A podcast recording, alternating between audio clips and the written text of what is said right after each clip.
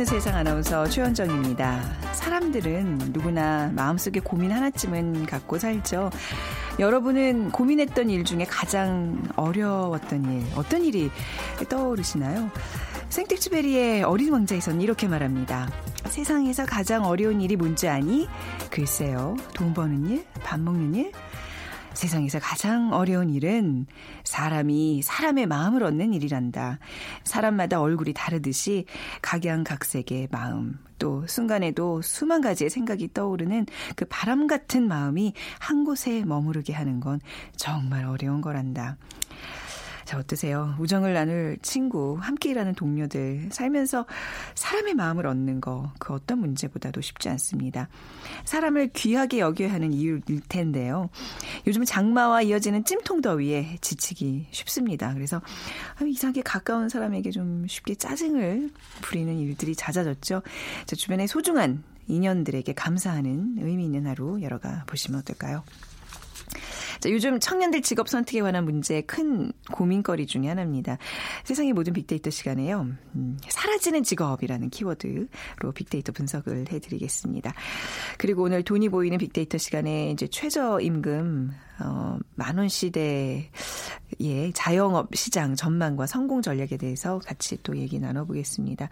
최저 임금이 이제 확정이 되면서 고민에 빠지신 분들 또 뭐 환호하는 분들 뭐 양쪽에 다 의견들이 있겠습니다만 오늘 조금 자영업 시장에 어떤 흐름이 있는지 같이 얘기 나눠보고요. 아, 먼저 비키즈 같이 풀어보도록 하죠. 여름 간식 여러분은 어떤 게 떠오르시나요?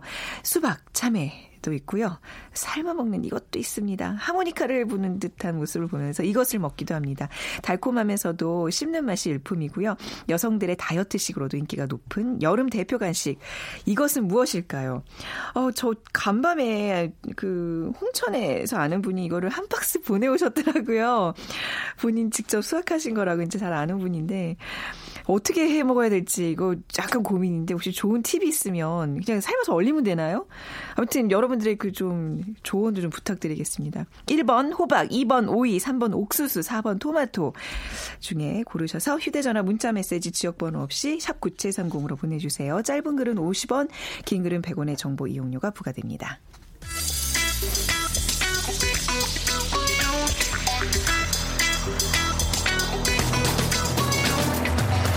오늘 여러분이 궁금한 모든 이슈를 알아보는 세상의 모든 빅데이터.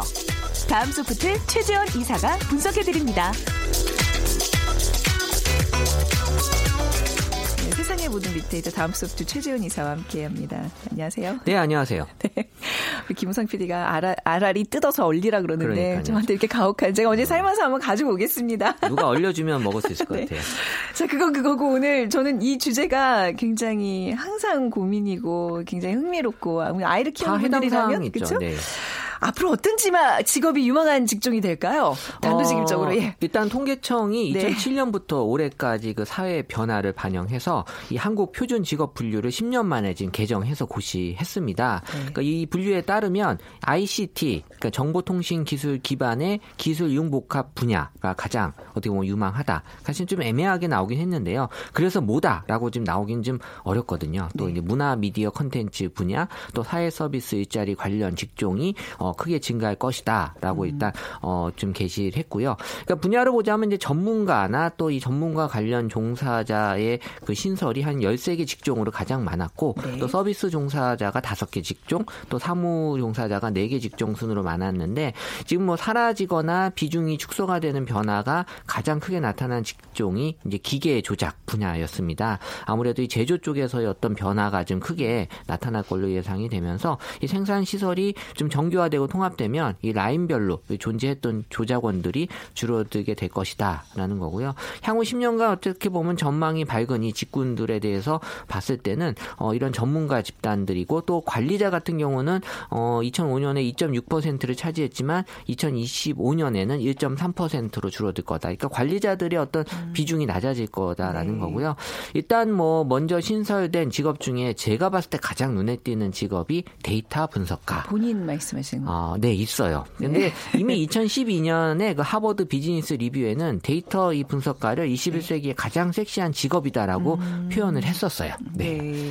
아니, 뭐 섹시한 직업이란 표현이 좀 과하긴 하지. 하여튼 미국 미국식 표현이니까 그러니까, 뭐 받아들이세요. 네. 굉장히 유망하고 음. 그 누구나 이렇게 한 번쯤에 도전해보고 싶은 직업은 일단 좋아 보이는 직업은 맞아요. 그리고 약간 네. 유연함이 있는 것 같아요. 그러니까 이제 단순히 데이터 분석하는 게 아니라 이렇게 방송에서 이거를 분석하면서 말로 그쵸. 풀 수도 있고 요. 네, 분야가 그쵸? 좀 넓죠. 그렇죠. 그리고 뭐 날씨나 뭐 방송의 뭐 예능 프로그램이나 뭐 드라마 이런 활용할 수 있고요. 예, 뭐 이렇게 사람들이 좀 궁금해하는 것들을 좀 근거를 대서 네. 예, 좀 가려운 것을 긁어주는 그런 뭐 직업이 일이죠. 아닐까 싶은데 자 그러면 데이터 분석가이시니까 실제로 뭐 기업에서도 요즘 많이 하잖아요. 어떤 일들을 하는지 좀 들어볼까요? 뭐 일단 뭐 기업에서도 뭐 제가 방송에서 하는 이런 데이터 말고도 사실 기업 내에도 많은 데이터들이 있거든요. 네. 그런 데이터들을 이제 분석하는 일을 기업에서는 많이 하는 거고요. 네. 뭐 처음에는 뭐 데이터 큐레이터다, 뭐 데이터 과학자다, 뭐 이렇게도 음. 부르긴 했지만 어쨌든 뭐 이 미국식 표현을 이제 data scientist라고 해서 네.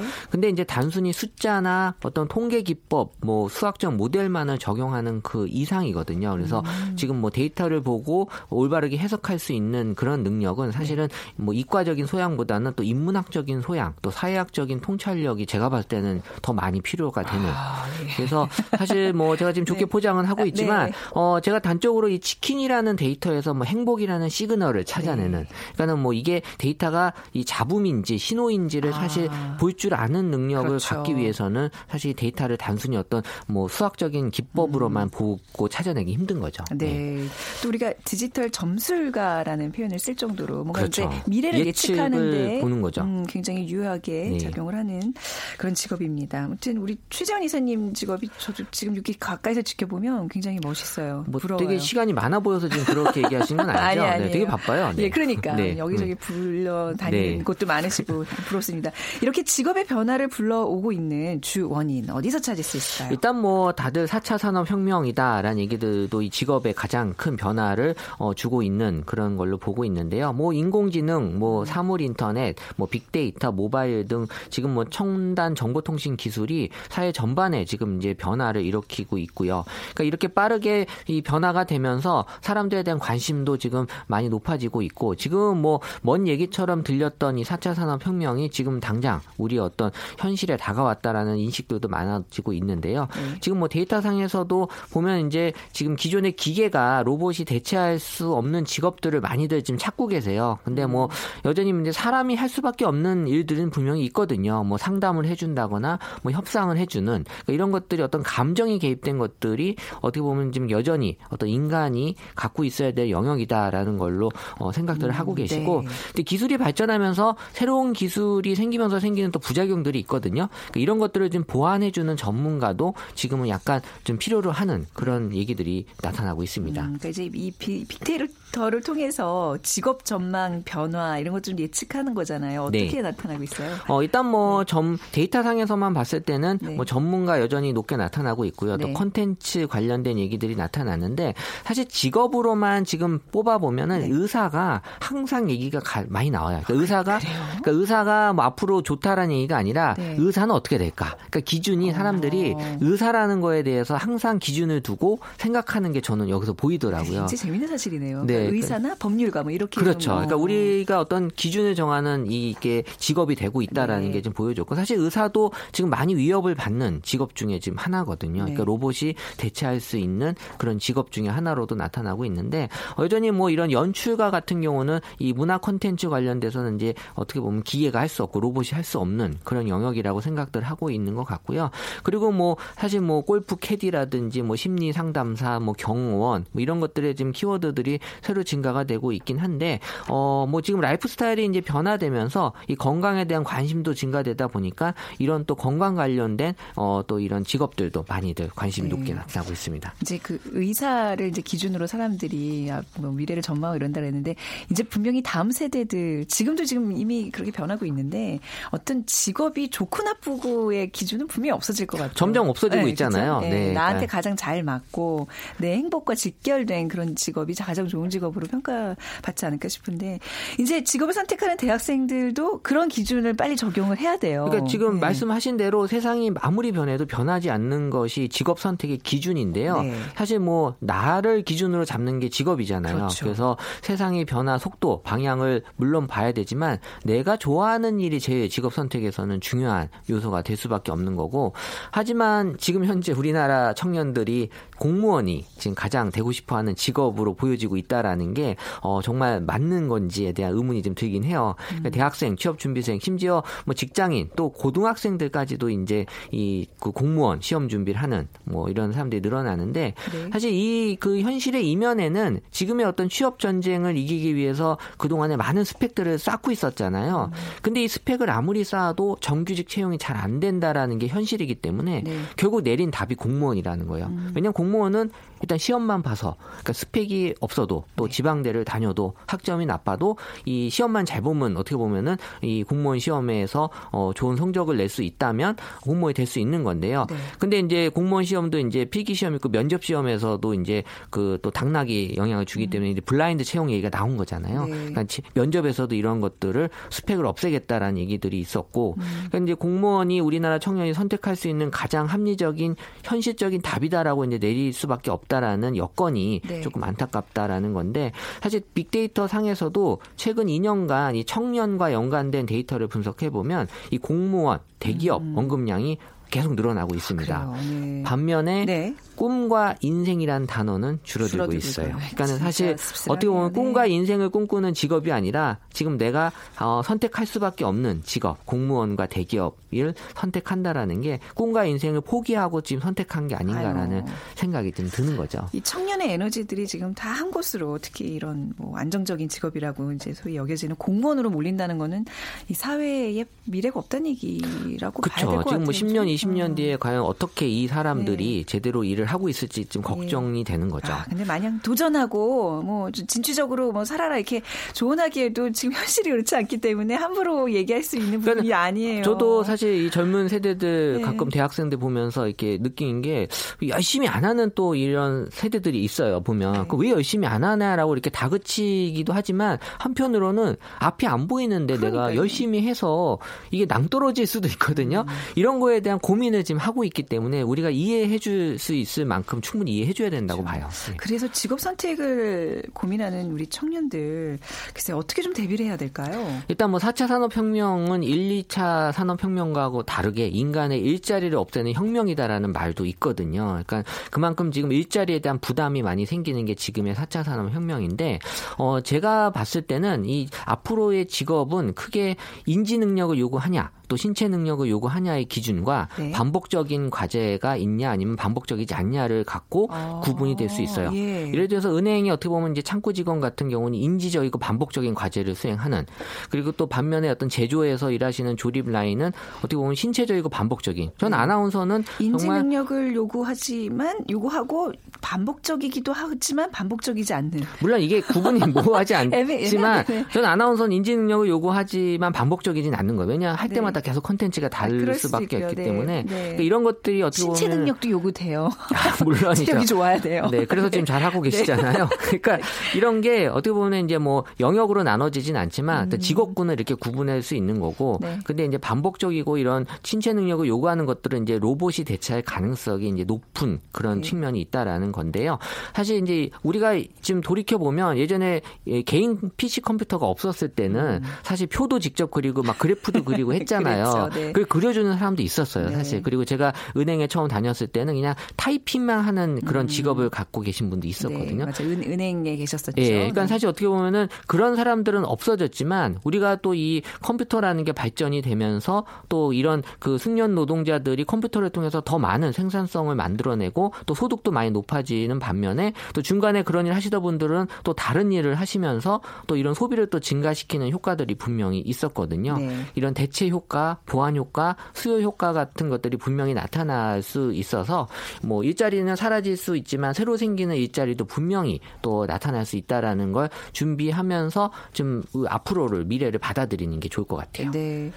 사실 각설하고 디지털 점술가라고 소위 불리는 이제 빅데이터 데이터 분석 전문가들은 자녀들에게 어떤 직업을 지금 어 저는 계세요? 어 앞으로 일단 언어 자체는 네. 크게 이제 이뭐 어쨌든 영어는 이제 존재해야 되니까 예. 근데 이제 프로그래밍 언어가 분명히 있거든요. 프로그래밍 언어. 그러니까 우리 뭐 코딩이라고 얘기하잖아요. 네. 왜냐하면 이제 로봇이 만들어지기 때문에 이 사람과 로봇이 대화할 수 있는 언어가 필요해요. 어. 그게 이제 코딩 언어거든요. 네. 우리가 뭐 가서 프로그램 짠다 이런 얘기 하는데 네. 이런 거는 사실 지금도 미국의 대학교에서 교양 과목으로 프로그래밍 과목이 음. 있을 정도로 그러니까 프로그래밍에 대한 인식 자체는 어, 꼭 가져야 될 그런 분야라고 어. 보거든요. 그러니까 지금 뭐 국영수 필수 과목이었던 것처럼 그렇죠. 이제는 약간 그런 컴퓨터 관련된 과목이 그렇죠. 좀 기본적인 소양을 예전엔 컴퓨터는 또 누구나 하는 게 아니었잖아요. 네. 지금은 누구나 해야 되는 거고. 그러니까 네. 그런 식으로 좀 바뀔 수 있다라는 게 네. 프로그래밍인 것 같아요. 네. 네.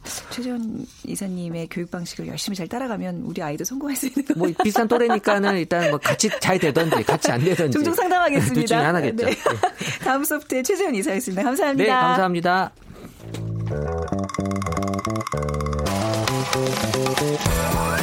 돈이 보이는 빅데이터 창업피아 이홍구 대표와 함께합니다.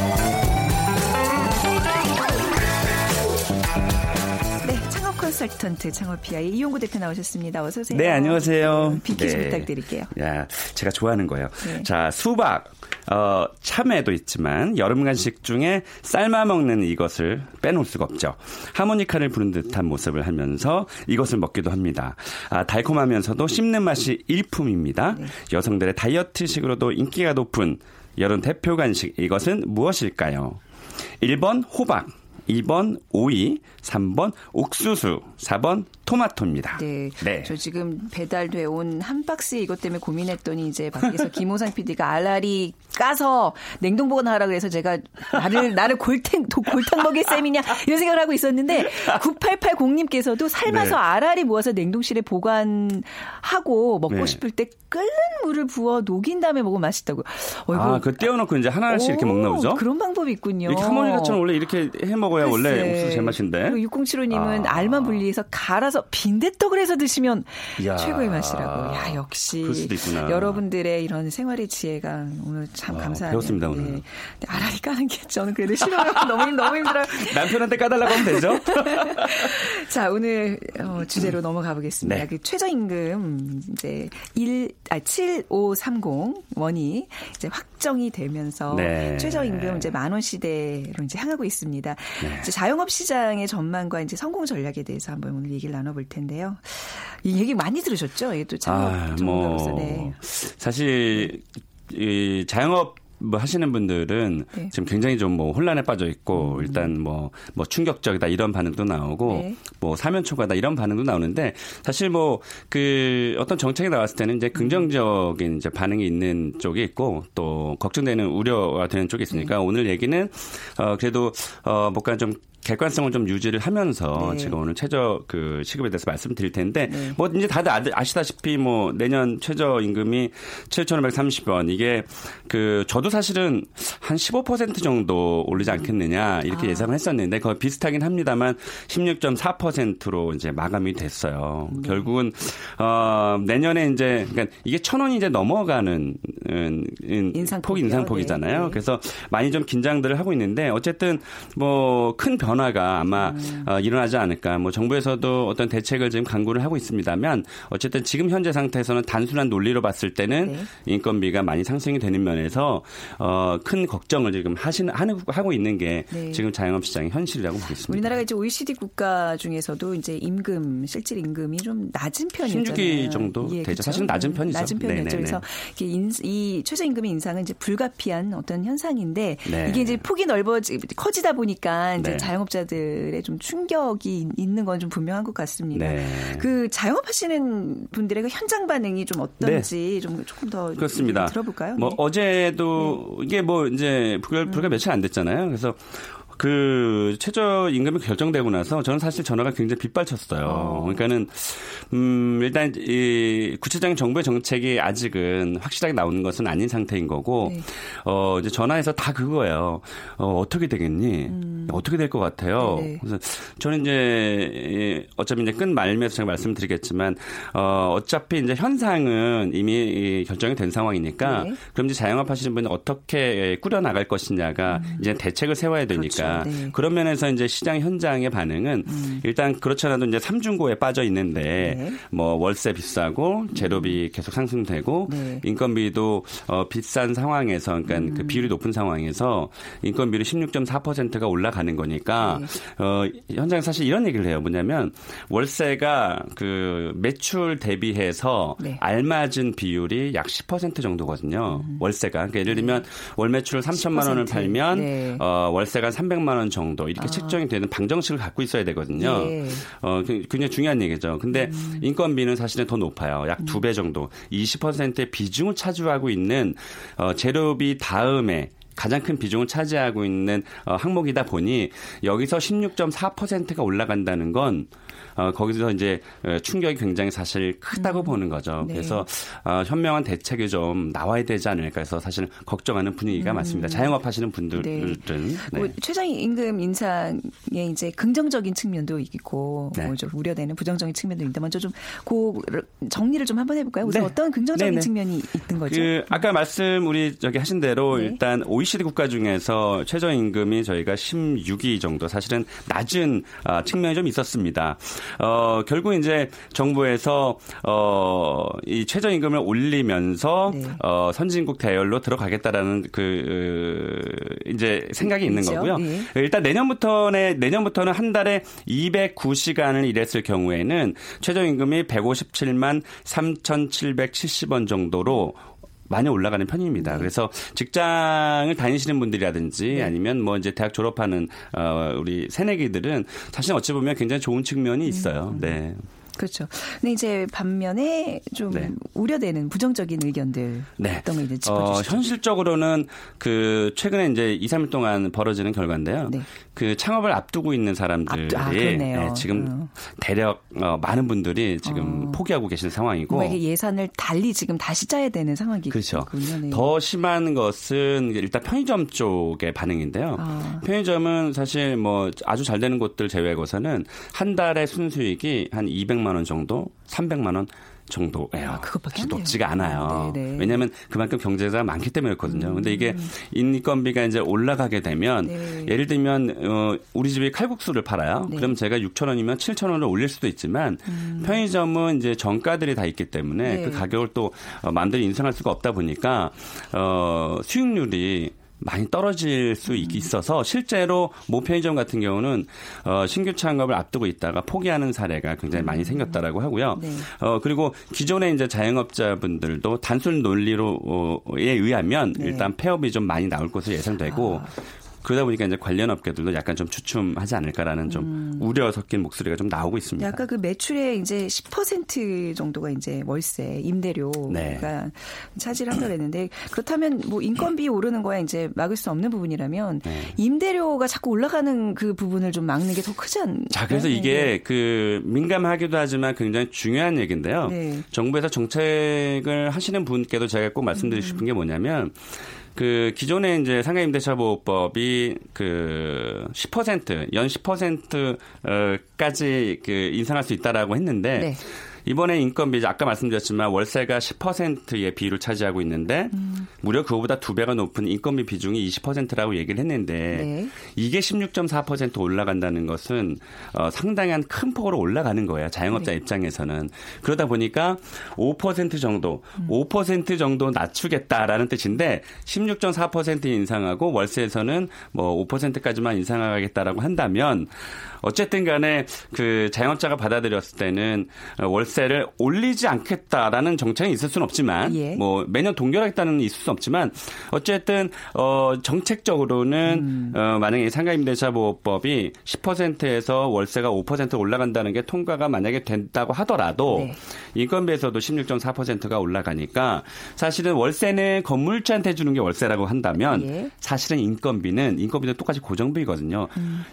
월 매월 나가야 된 금액이거든요. 음. 그러다 보니까 이 인건비도 인건비 상승폭도 월세 상승폭과 다르지 않다라는 측면에서 봤을 때는 예. 결코 이 사안은 가벼운 건 아니다라고 아, 보여지는 거예요. 그만큼 매출이 늘어야 되는데 이제 바로 그거예요. 그거는 이제 쉬운 일이 아니니까. 그러니까 말이에요. 이게 이제 혹자들은 네. 자영업자 네. 혹자들은 경기가 활성화되는 상황에서 인건비가 네. 올라가는 것은 이해할 수 있지만 경기가 활성화되지 않은 상황에서 음. 그냥 단순한 논리로 인건비를 올린다라는 것은 무리가 있지 않느냐라는 음. 현장 반응이 있는 거죠. 네. 실제로 이제 최저임금이라고 하지만 우리가 이제 사람 구할 때는 그 이상의 그러니까 최저지 그 맞아요. 그 최저임금만 적용하는 곳은 사실 별로 없죠. 거의 없어요. 그러니까 네. 평균적으로는 더, 더 주면 좋지. 네. 맞습니다. 전국적으로는 지금 6,470원인데 네. 평균적으로 뭐 15% 정도 더 준다라고 하죠. 네. 특히나 어, 경기도 쪽에 가면 분당이라든지 뭐 동탄 이런 곳들이 있어요. 신도시 이런 데들은 그 아르바이트 학생들을 구하기가 상당히 어려워요. 음. 그러니까는 6,470원이 시급인데 네. 6,500원은 당연히 잘 오지 않고 어 7,000원이라든지 7,500원 정도를 불러야만 그나마 그것도 오는 둥 마는 둥 하거든요. 음. 근데 이게 만약에 2020년도에 만 원이 돼 버리면 12,000원 정도, 13,000원씩 제시를 해야만 직원을 고용할 수 있는 이런 사태가 벌어질 수도 있어서 네. 어, 정부 정책에 많이 지금 어, 기대를 하고 있는 상황인 음. 거죠. 네. 그 인건비가 이제 상승한다는 얘기는 이제 네. 두명 쓸 것을 한 명으로 줄이고 뭔가 맞아요. 이제 인력 고용이 감축하지 않을까. 그래서 저는 사실은 가장 두려운 한 게. 한 사람이 일을 더 해야 되는. 네. 왜냐면? 지금 뭐 네. 이미 그 일본과 비슷하게 외식업에서는 네. 이제 인건비의 비중이 어, 지금도 사실 높거든요. 그러니까 네. 자영업 자분들이 생각하시는 비중은 음. 그러다 보니까 어 인력을 고용해야 되는데 일단 무인 주문 시스템으로 요즘 하잖아요. 네. 그래서 그냥 사람 한 명이 빠진 거거든요. 그래서 이번에 이 그 최저금이 임금이 올라가면서 어, 한 그 아르바이트 전문 포탈 사이트에서 한번 물어봤어요. 어, 17일 하고 18일 이 양일간에 걸쳐서 전국의 아르바이트 생 5,804명하고 고용주 352명을 대상으로 최저임금 인상 결정에 대한 설문조사를 했는데 네. 참 재밌는 반응이 일어났어요. 완전히 그러니까 상반된 반응인 거죠, 당연히. 네. 아르바이트생들은 75.8%가 만족스럽다. 네, 음. 이런 음. 반응이 나왔고요. 네. 그러나 반면에 거꾸로예요. 거예요. 그러니까 고용주 73%는 불만이다라고 음. 토로했고 어, 일단 문재인 정부의 공약이었던 최저임금 만 원의 달성 시기에 대해서도 물어봤어요. 근데 아르바이트생 경우는 어, 지금 뭐 정부에서 2020년 얘기하는데 아르바이트생 경우는 2019년이다. 빨리 만 원이 네. 돼야 되지 않냐 이러고 네. 어 그게 37%를 가장 많았고요. 고용주는 2024년이 돼야만 네. 만 원을 줄 수 있지 않나 이런 이런 어 상반된 반응이 좀 나왔습니다. 네. 뭐 이런 소득 불평등도 완화시키고 임금 격차를 줄이고 이제 어떻게 보면 이제 우리가 서로 상생하는 그런 길에 있어서 임금 인상 네. 특히 이제 최저임금 인상 굉장히 중요한 일인데 네. 이제 뭐 우려의 목소리를 충분히 오늘 알겠습니다. 근데 이제 이런 상황에서는요. 음. 어떻게 이거를 돌파구를 네. 어떻게 삼아서 이제 사실 이제 창업이 좀 두렵다라는 얘기를 하고 네. 계시는데 창업 전문가로서 네. 어떤 조언을 해주실 수 있을까요? 일단은 무리한 금액을 음. 투자해서 무리하게 이제 인력을 많이 고용하는 그런 아이템은 이제 삼가해야 되고요. 아. 결국 이제 부부 창업 얘기가 나올 수밖에 없거든요. 네. 그러니까는 인건비를 줄일 수 있는 방법은 소규모로 해서 소자본으로 가족 형태의 어, 그런 운영 시스템이 이제는 네. 어, 각 습광이 아니라 음. 지금은 어, 그런 방향으로 갈 수밖에 없는 그런 네. 구조가 되지 않을까 싶어요. 그래서 네. 너무 무리한 확장이라든지 어, 무리하게 그 인력을 고용하는 아이템보다는 약간 좀 간단한 아이템이 좋을 것 같고 네. 그래서 결국은 아주 비싸게 상품을 만들어서 음. 어, 고가의 정책으로 가느냐 아니면 소자본 창업으로 소규모로 만드느냐 이 두 가지 중에 하나를 선택해야 될 것이라고 봅니다. 음. 결국 이제 이런 창업에 있어서는 이제 좀 전문가의 조언도 좀 많이 귀담아 네, 들으시고 이호 네. 대표님 바빠지시겠네요. 아유, 네. 그쵸 전화 불통 납니다 정말 불통입니다. 전략적으로 다가가셔야 될 것 같습니다. 네. 오늘 어, 최저 임금 인상과 또 자영업자 분위기 좀 얘기 들어봤습니다. 창업피아의 이용구 대표였습니다. 네, 감사합니다. 네, 자 오늘 그 3번 옥수수 얘기 제가 이제 옥수수 얘기를 꺼냈더니 많은 분들이 조언 주시는데요. 잘 말려서 알을 떼어서 완전히 말린 다음 튀겨서 옥수수차를 하면 좋다고. 근데 자꾸 이렇게 저 일 시키려고 그러시죠? 네, 그러지 마세요. 자 0969님 옥수수가 많아서 고민이시죠. 가까운 분들과 골고루 나눠 드시면 맛 두 배, 기쁨 두 배, 인기 두 배 아닐까요? 저는 이 답이 제일 마음에 들었습니다. 6871님, 어, 옥수수 한 박스 삶았더니 남편이랑 아들이랑 이틀 만에 다 먹었어요. 하셨는데, 한번 정말 맛있게 쪄서 여러분들과는 못 나눠 먹겠지만, 함께 나눠 먹은 예, 경험담을 또 전해드리도록 하겠습니다. 자, 오늘, 어, 빅데이터로 보는 세상 방송 마무리하겠습니다. 내일 뵙죠. 지금까지 아나운서 최원정이었습니다.